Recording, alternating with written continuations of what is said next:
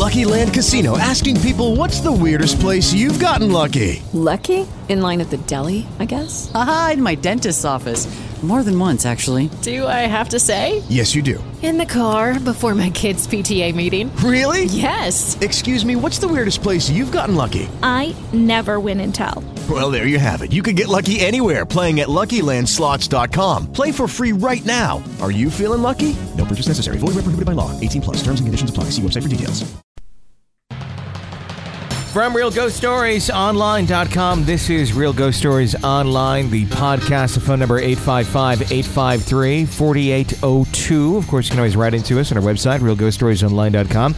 We'd love to hear your real ghost stories. Be sure to press subscribe, whatever platform it is you're listening to us on, so you don't miss any future episodes. And if you are not an E P P yet, lots of benefits there, including a bonus episode every single week. We send it out to you guys as a thank you for helping support our show.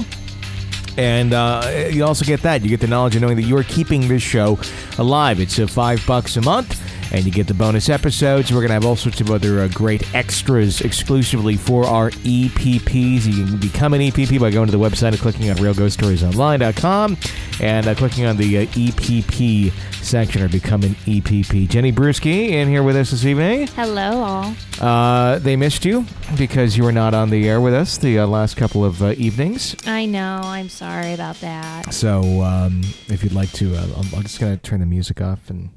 You guys can have a moment, and uh, you can apologize. Okay. I think I'm I'm, I'm good. I'm kidding. No, Jenny is busy, uh, you know, working on that whole edumacation thing. Yep. So uh, so that does take her away from the show sometimes, but it's always, it's it's a better show when you're in here. Thank you. I, I really enjoy having you, you in here. Than that. Well, I'm going to try and get my schedule so that uh, we don't have that problem anymore next semester. Sure. Well, I mean, as, as often as we can, obviously, we want you in here, but I just, I want, I just wanted to bring it up so people know you're not, like, leaving the show or abandoning the show. It's the furthest thing from that. Oh my it's, gosh, no. In fact, I'm trying to do this to help the show. Exactly. And uh, it drives me insane sitting in class looking at my watch thinking, oh, I know they're talking about stories right now. They're probably doing follow-up. Yeah, yeah. It's hard. But uh, you're in here tonight, so let's get on with our, our, our show this evening. Okay. And uh, I wanted to, uh, first off... Uh, This is, is a little bit of follow-up um, from some... I, I, I Facebooked this the other night, um, and, and I think I might have tweeted it out too, uh, where I mentioned that we were on a, we went on a ghost tour. Yes. Uh, in West Bend, Wisconsin, visiting uh, my homeland up there. And uh, the gentleman uh, who we've had on our show before, who uh, is with the uh, West Bend... It's the Washington County yep. Paranormal Society. Washington County Paranormal Society. Um, and is also the author of Goatman. Yes, J. Uh, Nathan Couch. J. Nathan Couch. Uh, he hosts this this paranormal walk. And and the Goatman book, I believe, is coming out in the next couple of months, I think. Yes. But you can listen to that Goatman interview. It's like, I don't know, eighty episodes back or something like that. But really good guy, really into the paranormal, knows his stuff on Washington County, probably better than, than anyone. Um, and he hosts these ghost walks around uh, the, the town of West Bend, Wisconsin. And for those of you who are not from the area, it's about thirty minutes north of Milwaukee yeah. or so. Um, and just a really...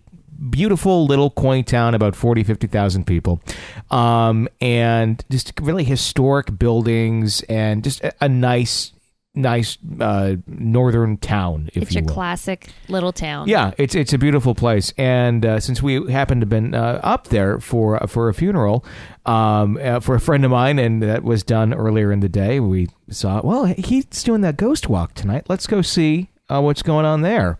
So we went down there, got a chance to uh, to go on the ghost walk, and, and while we were waiting for, for Nathan to, to come over and, and lead us on the ghost walk, we were standing there in the dark looking at, it was the former courthouse? Yeah. It, well, yeah, it's the former courthouse, and then the okay. um, former jail and sheriff's sheriff's residence okay. is next door. Yeah. So one was built in eighteen eighty-six, and then one was built in eighteen eighty-nine. Mm-hmm. And this is not really supposed to be any sort of investigational walk. This no. is more of a tour. They're going to tell you the history. It's like a big history lesson. And we didn't even go in the buildings. No. It was just an it was a beautiful night, and mm-hmm. there was a storm off in the distance with lightning and everything. It was perfect for going and doing this, you know, mm-hmm. go see these buildings that are haunted and hear their story. So that's what we did. And we were standing there looking up at the steeple of this old uh, Gothic-looking courthouse, and just a beautiful building. And I was looking up there. You were looking up there. My parents were with us. They were looking up there. And I noticed in one of the windows, I couldn't tell if it was a reflection or something, but this is like way up there on the steeple, yeah, where it'd be very difficult to get to. And who's going to be there on like a, a Saturday night at, you know, nine to ten o'clock at sure. night, and the rest of the building lights are out. And it wasn't that there was a light on, but I it just it didn't look right in one of the windows. So as I walked around, I noticed that it it looked like it kind of moved a little bit, and I thought, okay, well maybe it's just because I'm moving that this white image type reflective thing in this window is moving. But then I stopped and I said, okay, let's if I just don't move myself. Let's see if this thing moves. Yeah. And I stood there right next to you, and I, I jokingly said, are you looking at something up there? And what was your reaction? Uh, yeah, I think so. And I looked up there, and we I think I said it, the window was at the upper... It was, when you're looking at it, it's the upper right-hand window right below the roof line. Yeah. And there's a balcony there. So I'm looking up there at it.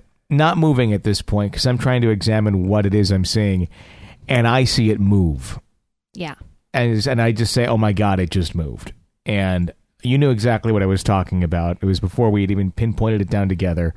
And it moved. It looked as if an arm was brought down, I would say. It looked like it was standing, kind of leaned up with its arm up by its head, mm-hmm. looking out the window, and then it moved the arm down. And then it kind of faded in and out. It did. It got brighter and it got darker. And there's no wind. There was no lights moving. The lights that were aimed up mm-hmm. would have cast a shadow there. I mean, we were looking at this thing, okay, we have to debunk our own yeah. thing.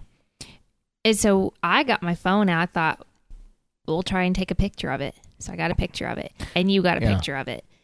And so even in reviewing the pictures, there's we can't come up with why that would be there. And to validate the story, to tell you that we saw it move, we saw it fade in and out from lighter to dark. Because mm-hmm. the picture shows what looks like a silhouette of a white figure there. And um, anyway, that is what we saw. Yeah, it was very, very bizarre. I think this is the first apparition I've ever seen. And your parents were with us, and your mom saw it too, and yeah. she saw it move, and she saw it fade in and out. Yeah, and then you uh, went back there a little bit later when when J. Nathan got there. Yeah, because his wife actually works there in that yeah. building, and she said that that tower has been locked for years, mm-hmm. that nobody can go up there. So she wanted, she was kind of, I think, a little freaked out. And, and I don't think I would have told her had I known she worked there, because I didn't want to creep her out. Sure. But anyway, it came out before she told us she worked there. So I took her back and showed her exactly where we were standing, and we looked up and there was nothing there. And the situation, I mean, the, the, not the situation, but the... Uh, the lighting hadn't changed. It was light, still dark. There nothing was nothing. Nothing had changed. Yeah. And so... If it had been a reflection or a shadow, it, it would have still, still been there. Yes, it would have still been there. And it was not there anymore. And and he had then informed us that the building is supposedly quite haunted, and there's a lot of things that have been seen, apparitions that have been seen, lights that go on and off. Um, there was a story, although it's I, don't, I believe it was unverified, of someone who hung themselves from that balcony. Yes. Um, but the building itself does have a lot of paranormal attached to it. And our seeing this and taking the pictures happened before we even met him in person there. Yeah. Um, we ended up, just the six of us, you know, you, me, your parents, and then him and his wife mm-hmm. were the only six on the tour that night. So we didn't know any of the stories or anything. So we didn't even know to look up. We were just yeah. looking up because it was lit and it was really pretty. Yeah, we didn't even know if that building was particularly a specific building on the tour until he got there. Uh, right. We just were looking around at the buildings uh, because they were really magnificent.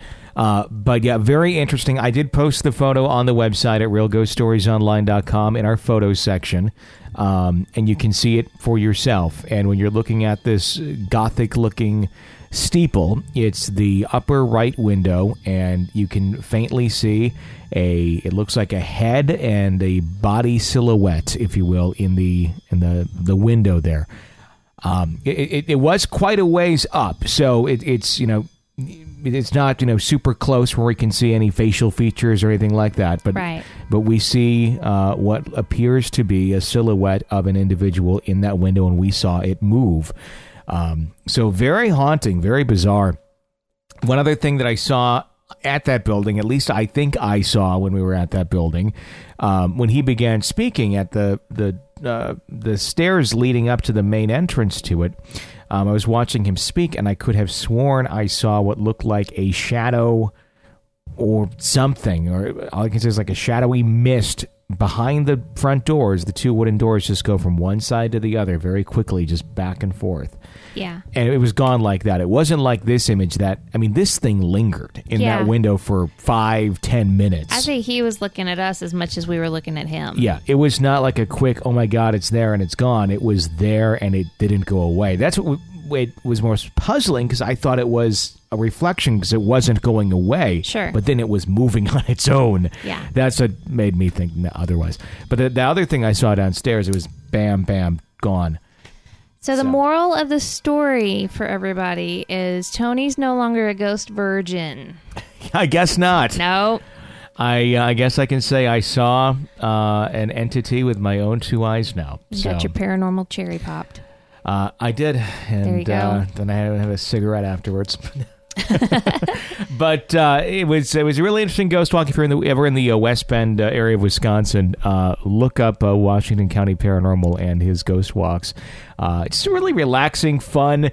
You can take your kids on it. It's not too spooky. It's just a fun, interesting history lesson. If obviously you're listening to the show. Yeah, what I loved most about it is that he told you the history. He told you the, the legends. He told you what he had researched and found out was actually true. So he gave you all the whole bag of information, mm-hmm. and the way he did it, he he just did a stellar job. Yeah. So I would highly recommend it for anybody in the area. It's a fun, fun thing to do. Yeah, it was a good, uh, good tour. So anyhow, pictures up on the website, real ghost stories online dot com. Let's go to a caller at eight five five, eight five three, four eight zero two. Hi, you're on the air. Hi, Tony and Jenny. This is uh, Travis from uh, Kansas City. Um, I just wanted to call in and tell a quick story.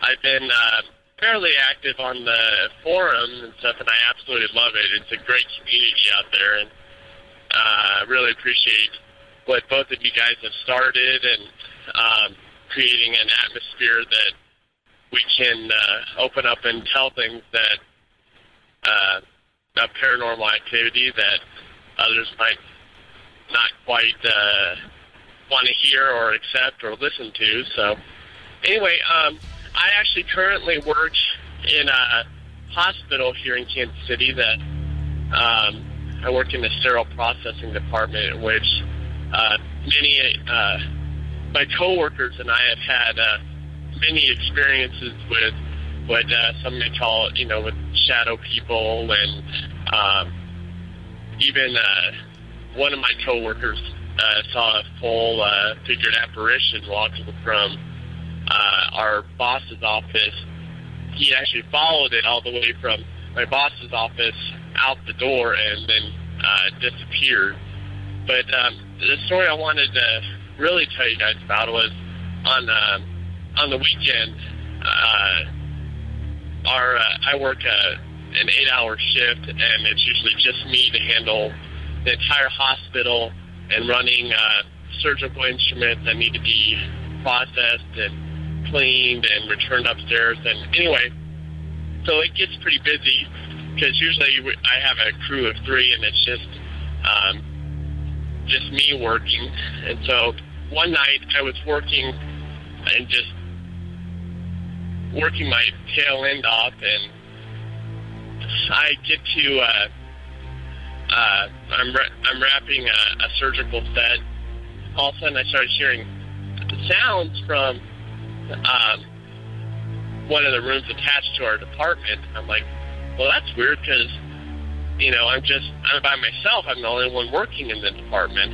But uh, sometimes we have our environmental services people come in and, um, do the trash and uh, things like that. And anyway, uh, so I thought it was one of them, and so I go over into the room, and I uh, I ran into a, a chill that I have never ever felt since then, um, or ever before, that literally chilled me to the very core of my body. Even I'd even say down into the marrow of my bones. It was so cold, and I'm just like, oh my goodness, what was that?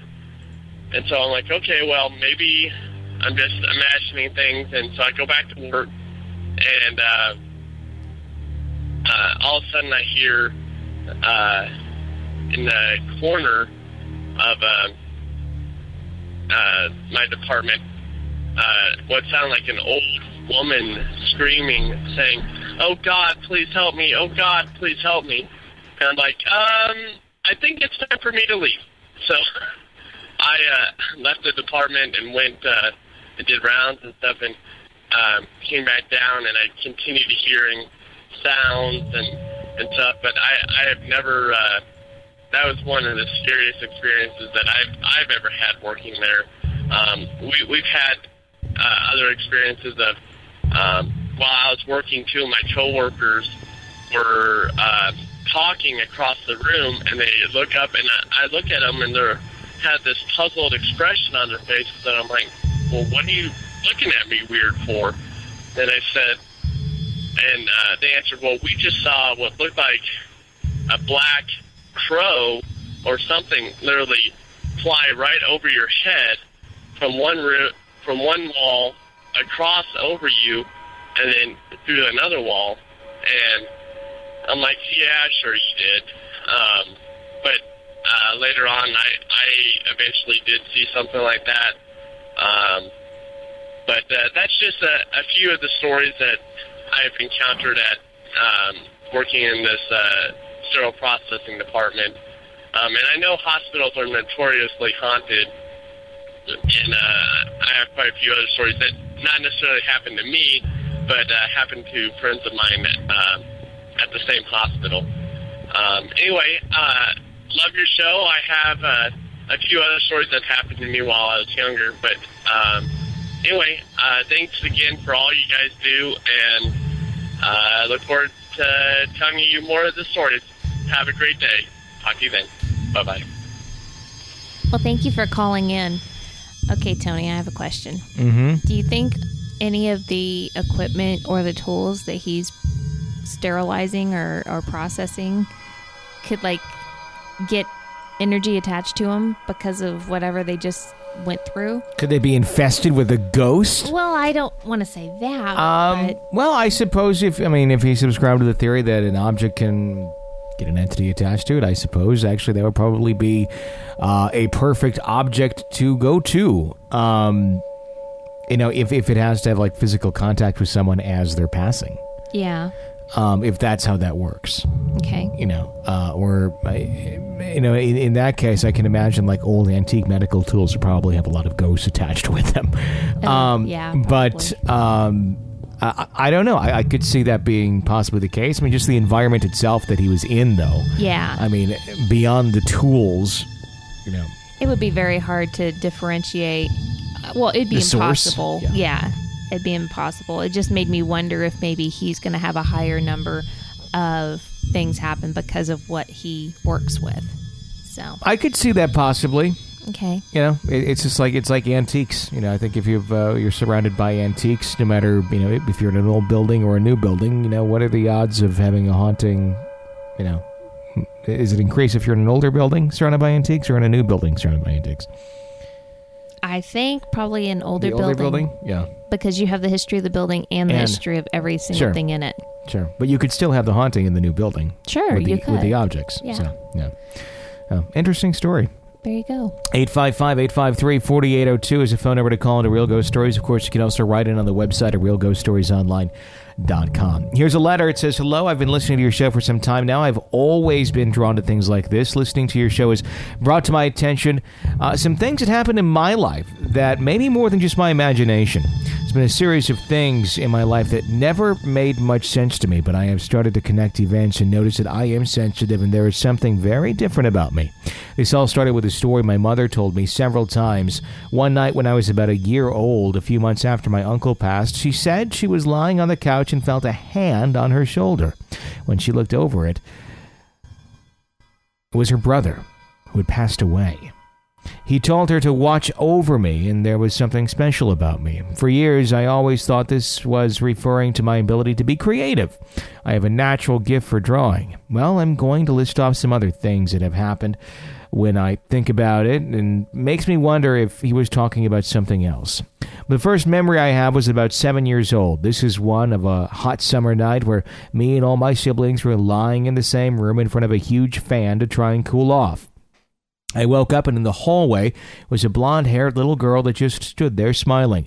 This lasted a few seconds, and then she walked out of sight.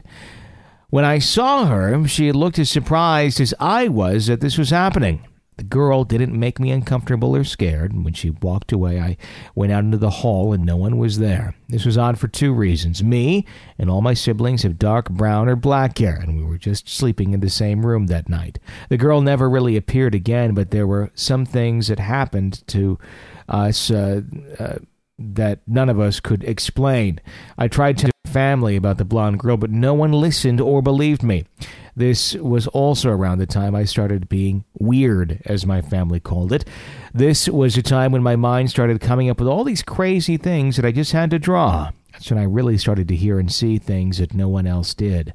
My dad said it was my overactive imagination, but my mother always seemed interested in what I had to say. Not too long after that came the shadows that I saw and would take form and would seem more surprised than I was to see uh, me calmly looking at them. There were a few times when some of the shadow people took on forms of other things. As time went on, this became less frightening. The more I tried to talk about it, the more I was punished or called a weird name or made fun of by my father. So I started to ignore these things as much as I could and dare not speak about it. These things were hard to block out at first. The random noises and voices at times were the only thing I couldn't seem to stop. There were a few times over the years when I happened to be taken somewhere that a friend or family member would tell me that the place was haunted. The longer we were in places like this with me, the more things, more weird things seemed to happen than ever before. When the people I was with could be overcome with fear, I would become relaxed, then energized. This never felt bad to me, like I fed off anything that was around me or happening. This has happened a few times, and of course, as a teen, we occasionally wandered into a cemetery after dark. Once again, when they became frightened, the opposite happened to me. When I tried to block out things that were happening around me, the dreams became more intense, and I started to dream about things good, bad, and weird. I saw what my son looked like when his mother was only two months pregnant. Though these dreams are not always so easy to understand, but other times uh, things I dream about come back to me in the flash of a mind to warn me or to show me I was warned and didn't act. I also dreamed the details of the day my mother died a few years before it happened. The more I've tried to be like everybody else, the harder it gets to ignore some of the things I see. The shadow people have always flashed in and out of my sight. I try to convince myself it's my imagination. The older I get, and the more creative I become with my art, the more I seem to tap into these weird things around me. It wasn't something that I noticed much in my early twenties. Uh, the tragic events started to happen to my life. This seemed to trigger me to lose grip and not to notice some of these things. After my ex took my son from me, I started to notice the shadow people again, except this time it started again in the middle of the day. I was at work and I looked up outside like I normally would. This day was one of those where the stress was worse than normal. Then it happened. Not one, but several complete shadow figures moving about like they were up to something. Then something even stranger than this happened. A few stopped what they were doing and looked at me. This is the first time I noticed eyes on a shadow figure. They looked absolutely shocked and panicked. I turned and walked away, very puzzled by this. That night when I went home, I told a friend of mine, and she looked almost terrified that I had seen this. Over the years, I see them here and there. Sometimes when I'm working, out shopping, I see them, and they run off and vanish. I've come to embrace this and don't find this frightening. There's one more time that uh, really stands out with these shadow people. That night, my mother died. Me and my brother and my father went back to his house. After getting my father as calm as we could and trying to get him to sleep, we went outside to smoke and try to make sense of the nightmare of a day that we just had. Well, I thought I heard something, and I stood up and turned around just in time to see my father walking from the bathroom back to where he was sleeping, and right behind him was a shadow person. But this was unlike any of the others I'd ever seen. This one was in a very distinct form of my mother. My brother looked at me like I was insane when I asked if he saw what I did. I stayed in the house with my father for a few months after she died. I hear and felt things that I'd know it was uh, not reaching out to me. No one else did, and they swore that uh, it was my mind playing tricks on me, but I know in my heart it was more than that. Became too much, and I moved out. Things calmed for a little for about a year, but lately the shadow people have started again. This time I've been accused of being in places I have never been that either I know or have never been to, or I was asleep at the time, and it would have been impossible for me to be there. This never stood out for me until I heard you talk about people projecting their energy with or without knowing it. I know this may not be your usual ghost story, and it may not be as interesting uh, to others as I have heard. I just want to know, what's going on with me? This all cannot be my imagination. Could you point me in the right direction or put me in touch with someone that could help me all make sense of it? Charmin. Okay. Um, there's so many things to address here. uh, and go. Okay. Uh, first thing I want to say is you are probably a little bit different, and I mean that in a good way, because uh, it sounds like you have the the gift of being able to pick up on things. Um.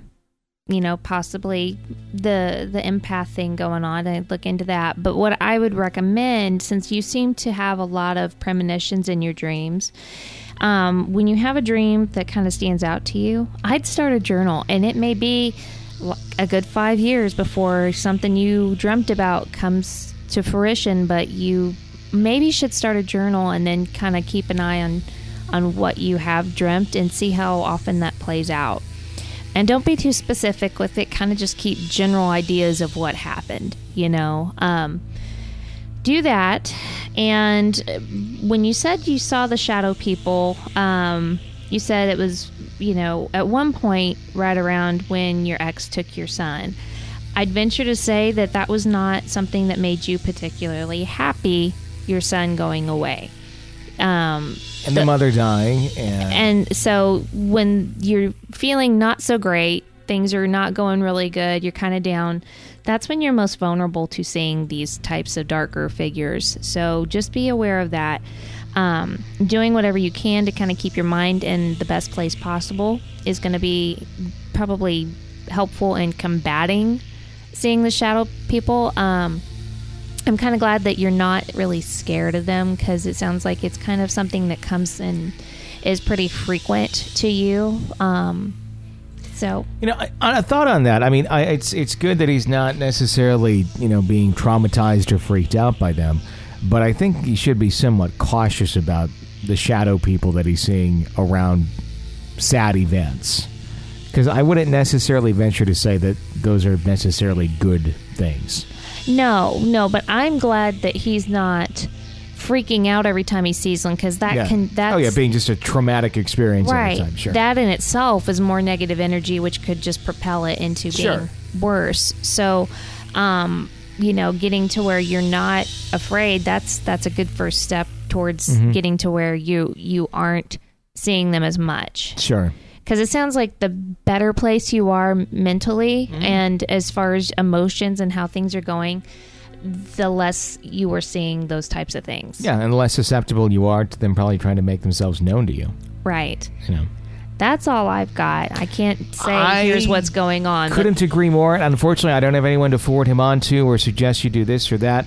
Um, I, I, I think the, the best thing is on this is to, to try and, and keep your energy as positive as you can, even in, you know, tough situations. Um, you know, it's not the easiest thing always, but um, trying to stay out of, you know, a depressive state or anything like that, that will probably help to keep these things at bay.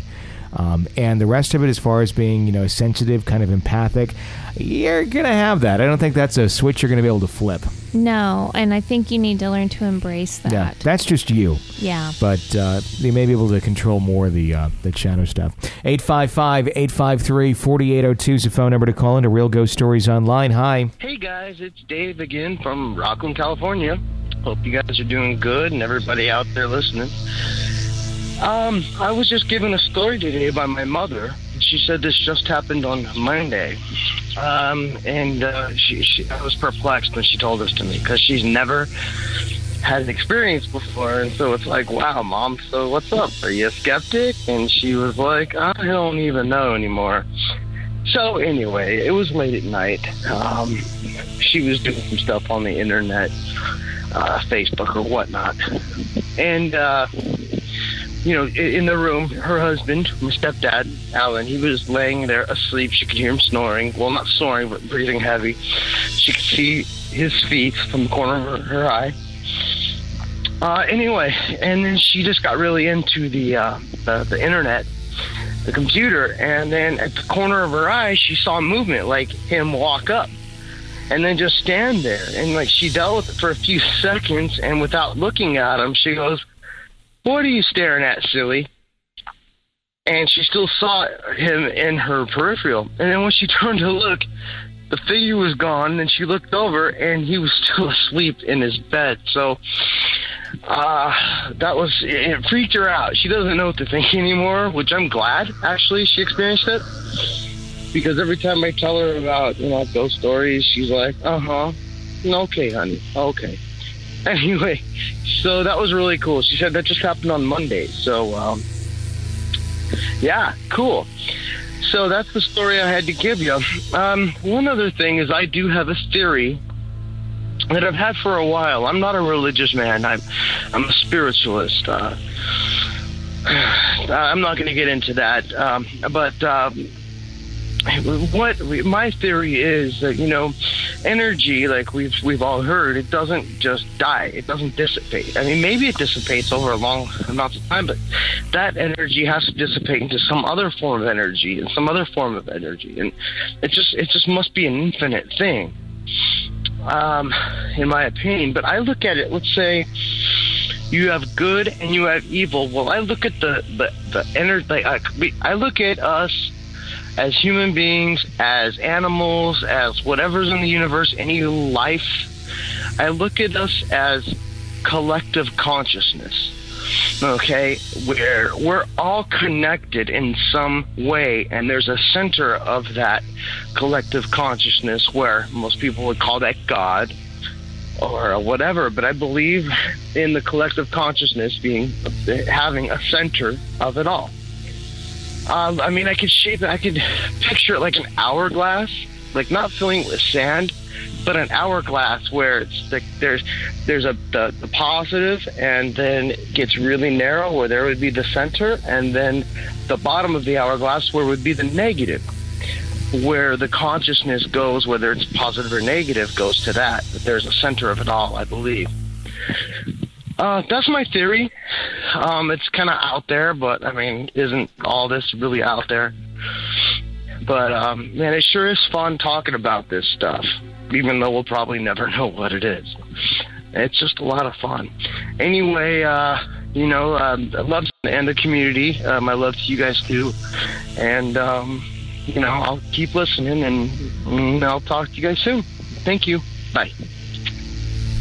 Thank you for the uh, the call, and uh, thank you for sharing your uh, your theory and your thoughts on uh, the the topic at hand. It's always uh, interesting to uh, to hear different takes, and we really do appreciate that. eight five five, eight five three, four eight zero two. Let's go to another caller, shall we? Okay, sounds good. All right. Hi, guys. This is Kathy. I live in Florida, and I wanted to tell you a story about something that happened in my parents' home. Now, this is this was not their home for very long. We, act, my husband and I actually purchased the home I grew up in when my parents moved to this house. And they were elderly. They were a lot older than most people's parents that were my age. And so they were in their eighties. My dad was actually ninety when they moved to this little house um, right by the, uh, the bay.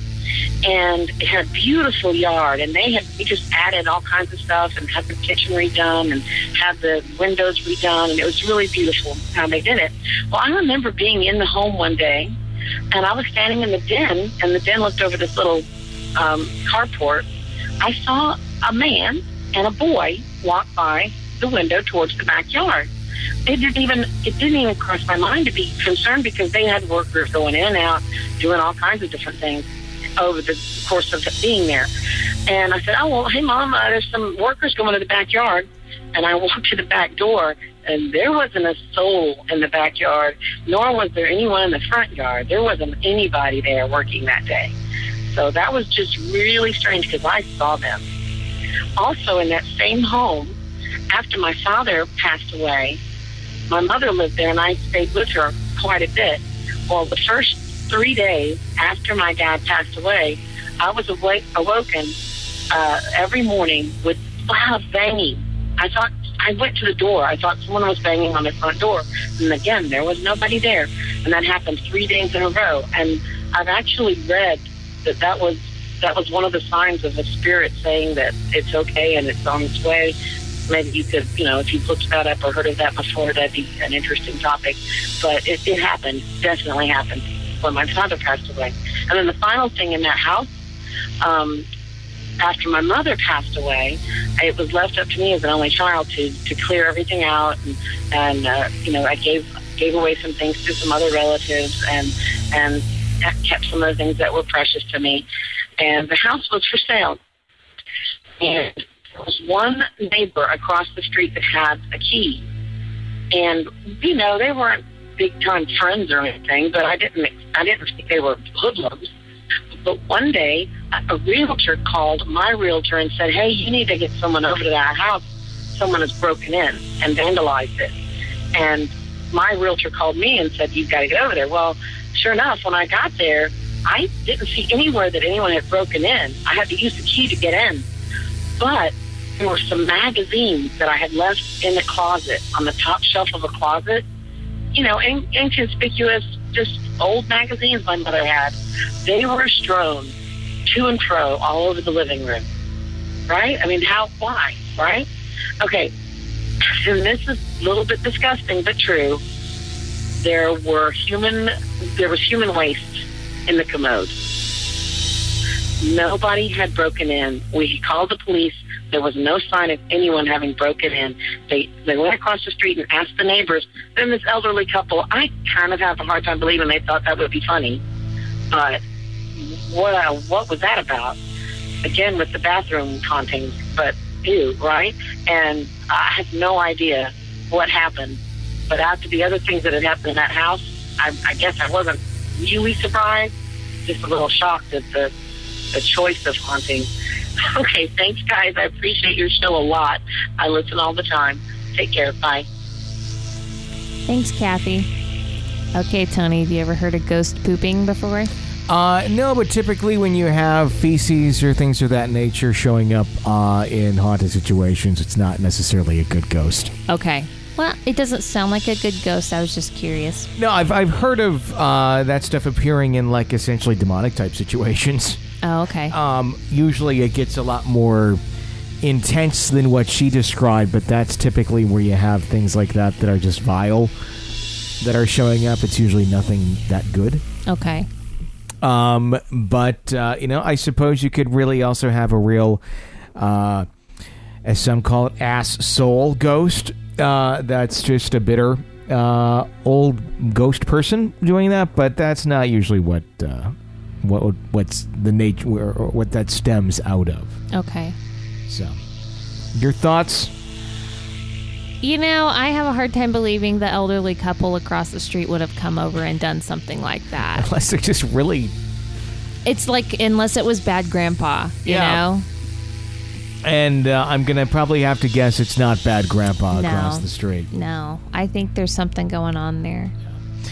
Uh, eight five five, eight five three, four eight zero two is the phone number to call into Real Ghost Stories Online to share your real ghost story. We would love to hear it. Let's go to another letter that was written to us on the website at real ghost stories online dot com. Hey, guys. I listen to your podcast at work. I input data into systems all day, so the entertainment is always appreciated. The story is uh, from when I was very young, and it's a shared experience between my mom and I. I live in the uh, Maritimes in Canada, near Halifax. As a side note, there's an excellent Titanic museum here full of artifacts I think you'd love if you're ever up here. Been there, done that. It was awesome. It was actually on our honeymoon. That was what we chose to do on our honeymoon. It is a, a great museum. It was part of the grand staircase in there, too, and the deck chair. Yes. And uh, I didn't know any part of the grand staircase even survived until we were in there like, oh, my God. Yeah. But it's like one of the back wall uh, pieces it that, is. that floated up, and somebody got it, and it's just amazing to see that. Um, anyway, continuing on here, I was around nine or ten... And at the time, my family had one of those large blue pools that had uh, an inflated ring at the top to keep it up. Uh, but it's seasonal, so you have to give it a good cleaning and pack it in before the winter comes. One day in late August, my mom and I were doing just that. We had to spread it out uh, on the hill to scrub it down, let it dry. The process took an hour or so, during which I remember very clearly my nearest neighbor was driving around in his tractor in the field next door.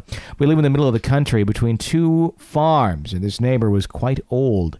He had been in a senior's home for years, but as a former farmer, when he felt good, it wasn't unusual for him to come home for the weekend to his elderly wife and occasionally take a scenic drive around his property down to the pasture and river and such. He was driving along the outer perimeter of his land, and my mom and I watched him as he waved back. I remember he was wearing all white from his straw hat to his shoes, and the image is very clear in my mind because of how the sun bounced off of him, uh, like it does off snow on a summer winter day. It was him. It just seemed normal. He just smiled, waved, drove on. We came to find the next day that he had died quite early in the morning of the day we saw him, and uh, he had not been in a state to leave the senior's home for weeks. On top of that, my mom is an absolute believer, uh, as I am, because uh, it seemed so normal and, in retrospect, peaceful. I think he just wanted to see the property he spent a lifetime caring for one last time, maybe. I got nothing but kind vibes off of him at the time, and my land and the my land and the new owners of his land have never noticed anything in the decades since. Really glad to be able to share. Thank you for reading, Allie. That was a good story. I could see that if you really, you know, you cared about the property, it was something that was a big part of your life, and you just, you know, it's. It's like a kid almost, you know, if, if you become that attached to something and you put all that effort into it, yeah, you'd probably want to go see it. Yeah. It's like a family member. Yeah, I could see that. So that makes total sense. That's really interesting. He was wearing all white. I, she didn't mention if, if white was a color that he wore in life. I'm going to guess as a farmer, probably not. Probably not a normal attire for him to be out there, which makes it all the more interesting. Yeah, but she didn't say it was something unusual for him either. Sure, yeah. I don't know. Interesting. Thank you for running in. Thank you for the call. Really do appreciate that. Uh, eight five five, eight five three, four eight zero two is our phone number if you'd like to call in and share your real ghost story with us. Let's go to another caller. Hi. Hi, Tony and Jenny. This is Amanda from Upstate again. Um, so I know most of my stories have been about my mother's house, but I'm at my house and something just happened. um, that was so weird. So weird. Fair warning, I may curse just because I'm I'm freaked out.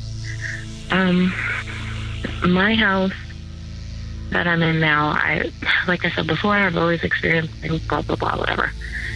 Um, the house that I'm in now, um, I didn't really feel too much when I first moved in, and then after we brought home a mirror, I know.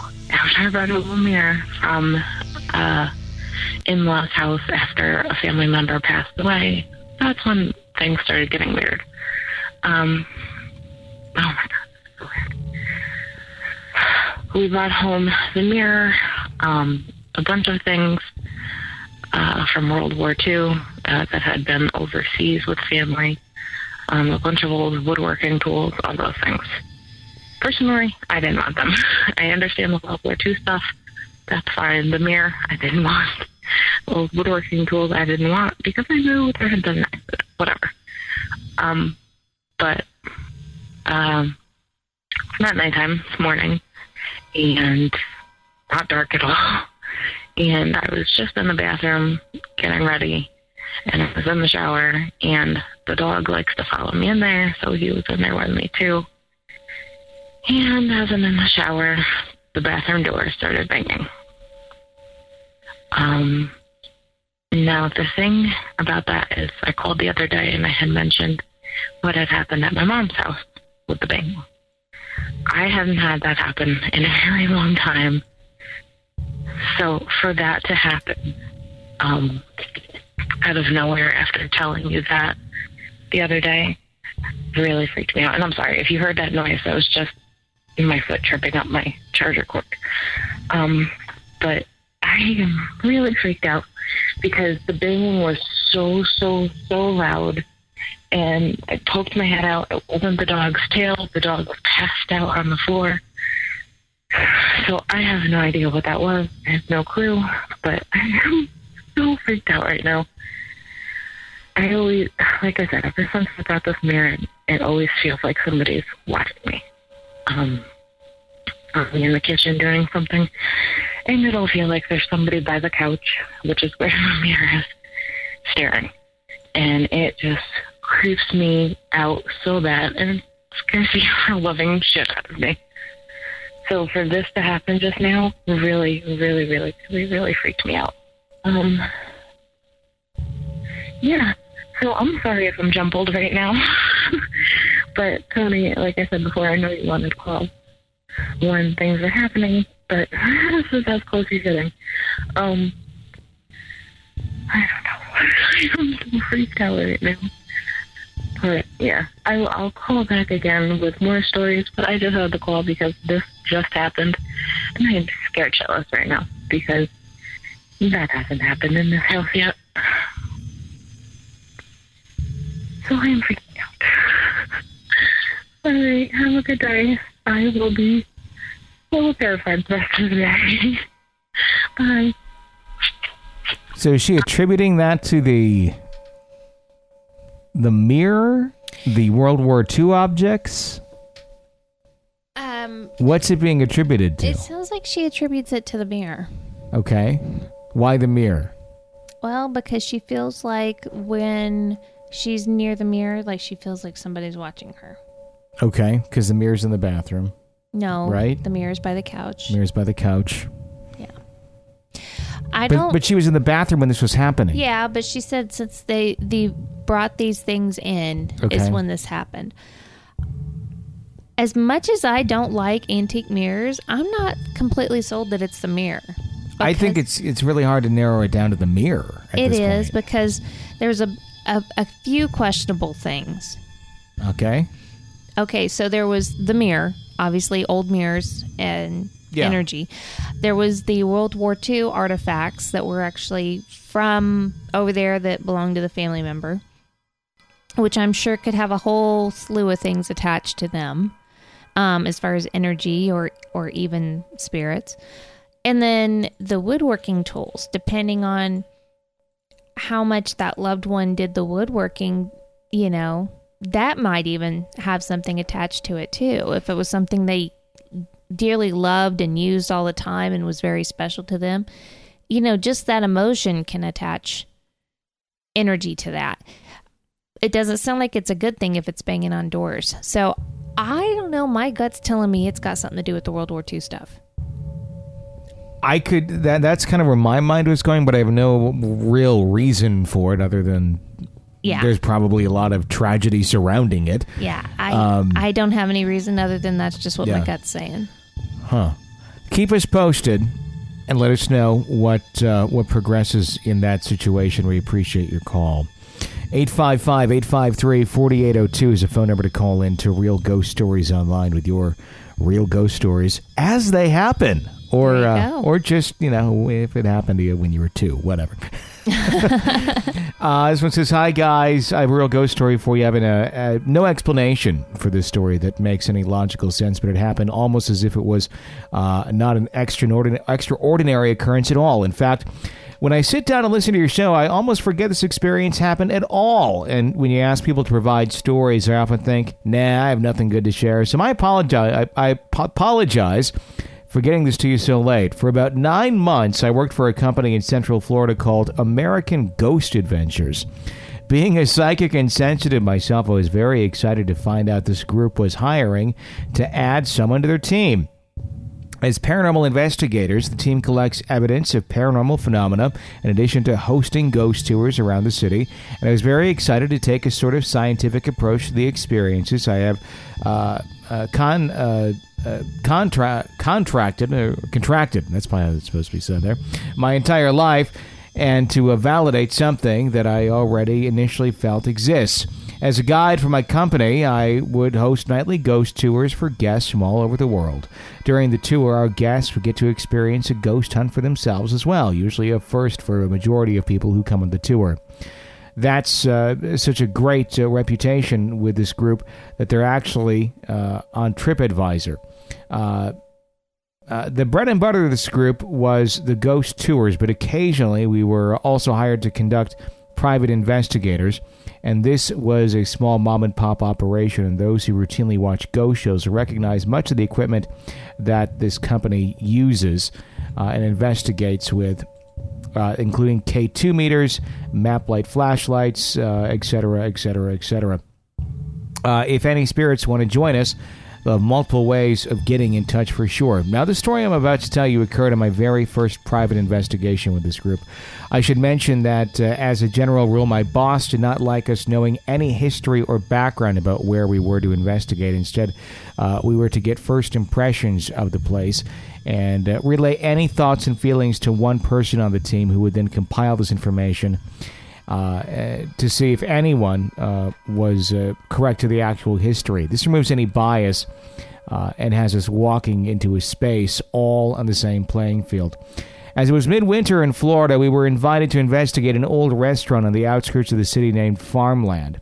The converted restaurant and bar had once been a two-story farmhouse, and the new owner was experiencing some very strange occurrences and happenings and invited the group to investigate after hours. As night dwindled, or dawned rather, we uh, set up all of our equipment and split up into teams of four. One to investigate upstairs, and the other team would concentrate on the happenings uh, in the other part of the building and switch mid-investigation. I was placed on a team re, uh, uh, relegated to the upstairs first. We set up in the front room of the upstairs, which may have served as a bedroom with a private bath, but now as we set up an office, we went about setting our equipment around the room, and my boss explained how everything worked. If any spirits wished to communicate with us, they could do one of three things. They could walk by a K two meter, make the colors light up, or they could turn on a flashlight by completing the battery circuit and placing their energetic hand over it to make it light up, or they could talk into one of the E V P recorders and we could hear what they wanted to say. The room went silent for a while until the flashlight started to go on in the small bathroom on the side.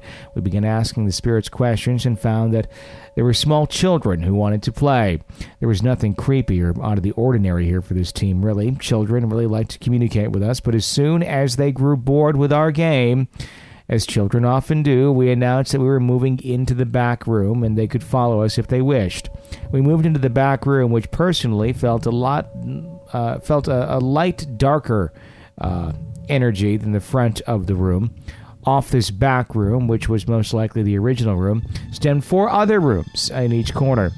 If facing the front of the house, the rooms upstairs would lay out like this: a small storage closet at the front right corner, the remains of a small kitchen at the front left corner, and a long dark hallway at the back right corner of the room, which was particularly creepy, and a smaller room, which perhaps was a bedroom, to the back left corner. Prior to the investigation, when I stepped into that left-hand corner back room, I got an overwhelming smell of fecal matter. And when I relayed this information to the owner, he confirmed this, and it was indeed common through there and had never been a bathroom up there for this uh, within his knowledge either. The center living room, being large, held what I thought to be the remains of a dance floor and many, many chairs stacked up against the wall. Only one chair remained unstacked, and I quickly grabbed a seat there. Two of my group mates sat on the floor beside me, and to my right and one six feet in front of me, near the center, where the storage closet met the wall. We quickly set up our equipment, continued our investigation. Soon, in addition to the children who followed us, we made contact with another spirit, a young man. He appeared to be, in my mind's eye, to be in his early twenties at age, strapping, strong, and affiliated somehow with an old military. He also appeared to have a high interest in me, personally, a romantic interest. Now, I have no proof of this. There were only feelings and pictures I was receiving as a psychic, but I wasn't uh, long before I felt something poke me in the back, not once but twice. Finally, I said, "Something is poking me. I'm going to set my flashlight down here in the chair and move." And so I did just that. I set my flashlight down to the chair, got up uh, to stop it rolling, and moved towards my colleague, who was standing in front of me about six feet away. This is where it gets a little freaky. Not even two minutes after I moved, the flashlight flies off the chair, travels about five feet away towards me, uh, drawing an arch uh, across the room like someone had tossed it. I think everyone screamed. Once we calmed down, we continued asking questions, but try as we might, we could not replicate this occurrence, nor do we have any explanation of it. Now, as uh, a story that is all well and good, but what uh, I told you, uh, but what if I told you we managed to capture this occurrence on tape? If you email me, uh, I can send you uh, the raw video for you to view and share, since I noticed there's no way to attach to this page.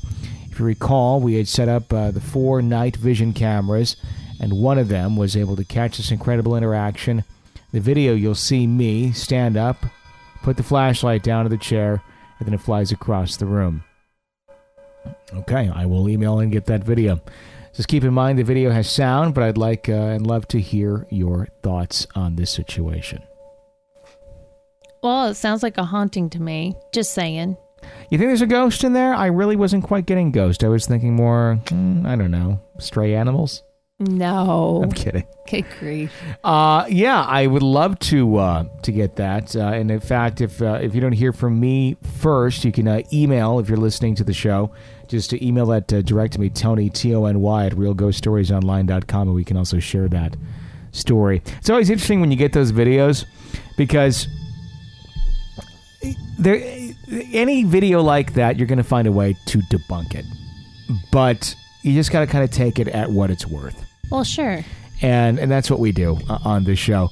Um, so I would love to hear it. And I'm not going to sit there and go, well, you could have taken a string or this or that, because anybody could debunk any sort of video. You know, there's any many ways to do things like that. But I would love to see it and put it up for the uh, the listeners to see as well. Yeah, I think so. Yeah. So please, uh, please do send that in to us. We'd love to uh, to see that. eight five five, eight five three, four eight zero two is the phone number to call in. Let's do one more call before we wrap up the show for today. Hey, guys. My name's Sean, and I just found your uh, your website and your podcast this week. And uh, I think you guys did an excellent job for somebody who spent ten years in broadcasting uh, on the radio. Really, really enjoy it. They got, uh, got so many stories Uh, I could tell.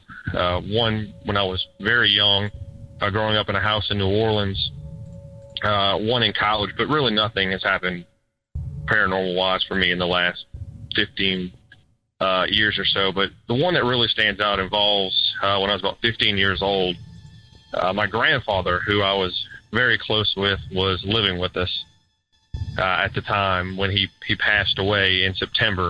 Uh, I believe it was nineteen ninety-seven. Uh, a couple weeks after my grandfather died, uh, my mother and I went to go pick up dinner at a local fast food chicken place. And uh, when we were at the drive-thru, we pulled up to the drive-thru window, and an, an older gentleman, a little older than you usually see working at a fast food place, probably in his sixties or seventies, told us, "Hey, don't forget your onion rings." Well, that might that sound like a big deal to some people, but that was pretty significant to us, because my parents never b- bought onion rings. And onion rings was something my grandfather would just get for me when we went to this particular place. It was kind of kind of our thing.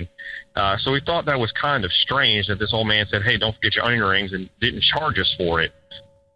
Well, Mom and I got to thinking about it. We went back the next day, or a few days later, to thank the guy. We asked the manager, and they said that nobody there fit that description, which we thought was odd. We know that happened, but, you know, that's just strange thing that happened. And, again, really didn't bring up it again after that. But, uh, again, that was in September of that year. Uh, in December of that year, my family and I were sitting in our den watching T V. And, of course, Christmas, holidays. Uh, an ornament flew across the room. Didn't just fall, it flew. Again, kind of chalked it up to that was strange, but didn't really pay much attention to it. Uh, two days after Christmas, my grandfather's room was turned into a playroom, entertainment room for the kids. Uh, we had one of the new video game systems. I don't remember what it was at the time, but it was the newest one we got for Christmas. Uh, my brother and cousin had slept in the room the night before, and when we woke up the next day, they said, Sean, you got to come here. You got to check out what's happening. So they had the video game system, and they were saying, Gran, which is what we call my grandfather, if you're here, change the channel. Well, they did, and the channels on the T V would change. I saw the remote in my brother's lap. I said, you guys are doing it. Well, they handed it to me, and the same thing happened. Well, this happened for a few minutes. We called my parents in there, and we said, you know, Gran, if you're here, change the channel, and nothing happened. So they thought, of course, bunch of kids, we made this up. About an hour later, my parents were in the den, and all of a sudden the channels started changing on the T V in our den. Well, you know, we went in there and was like, this is extremely strange what's going on.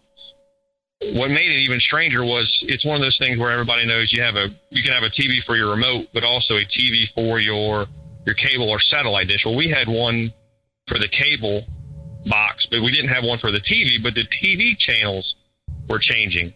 Well, they kept changing, kept changing. I remember it was an N F L playoff game was on, so my dad was rather upset, as was I, that the game kept changing. Well, what really got our attention was you could only plug in two numbers to that T V, and we had sixty-six came up, then six right after that. Incredibly strange. Uh, we were all kind of creeped out by that. My dad's brother came over, very, very, very religious guy came over, started started praying, had his Bible, was even speaking in tongues, and really nothing happened after that. To add to that story, the remote to the T V, we found out, again, you couldn't change the channels on the T V unless you went up and did it.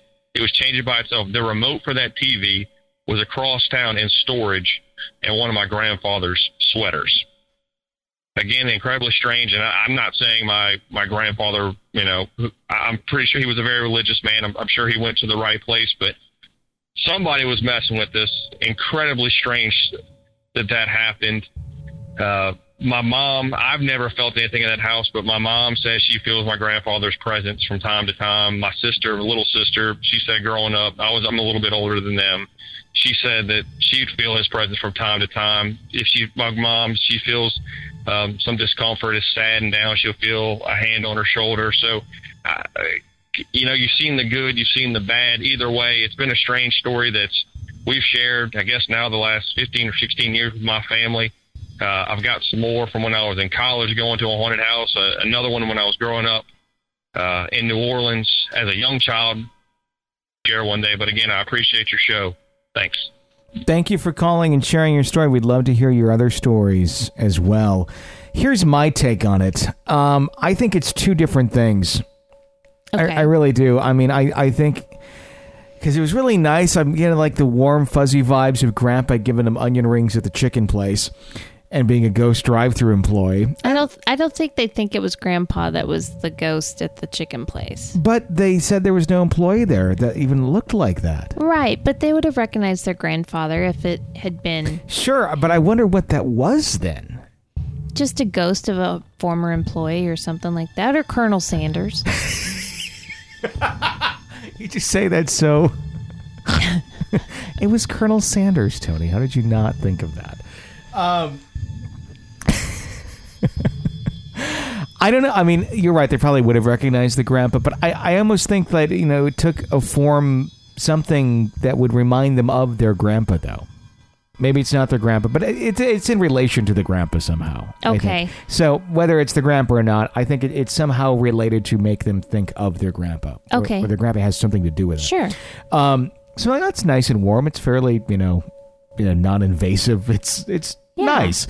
Um, and if if the family already kind of has the mindset going on of, oh, we feel like Grandpa's around us from time to time, that's where other times darker things can come into the picture and essentially kind of play on that and confuse you, thinking, oh, yeah, they think it's Grandpa, and get into the mix. I think there's two different things going on here. I think there's there, maybe it's a ghost of Grandpa or something to do with Grandpa that's somewhat positive that's going on, and something else is trying to weave its way in, especially when it's being communicated with. And Grandpa, if you're here, turn the channel. I don't know that Grandpa's turning the channel, especially going to the six six six. That's a little weird. Yeah, it is a little weird. That's where I think there might be something else going on. Your thoughts?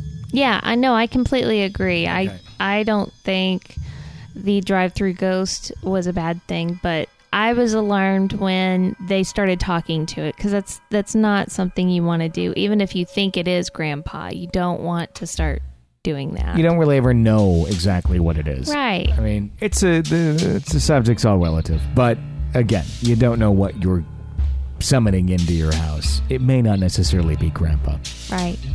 But uh, but thank you for the call and the story. Really do appreciate that. Phone number is eight five five, eight five three, four eight zero two to call in and share your real ghost story. If you're not an E P P yet, please become one.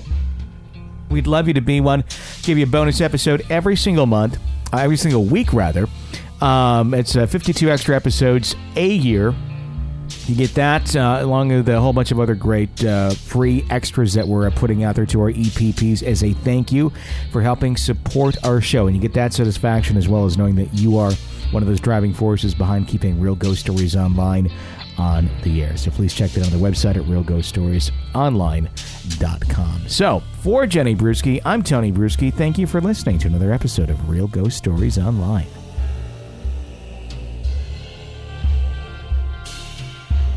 Hey guys, it is Ryan. I'm not sure if you know this about me, but I'm a bit of a fun fanatic when I can. I like to work, but I like fun too. It's a thing. And now the truth is out there. I can tell you about my favorite place to have fun: Chumba Casino. They have hundreds of social casino style games to choose from, with new games released each week. You can play for free anytime, anywhere, and each day brings a new chance to collect daily bonuses. So join me in the fun. Sign up now at chumba casino dot com. No purchase necessary. V G W Group. Void where prohibited by law. See terms and conditions. eighteen plus.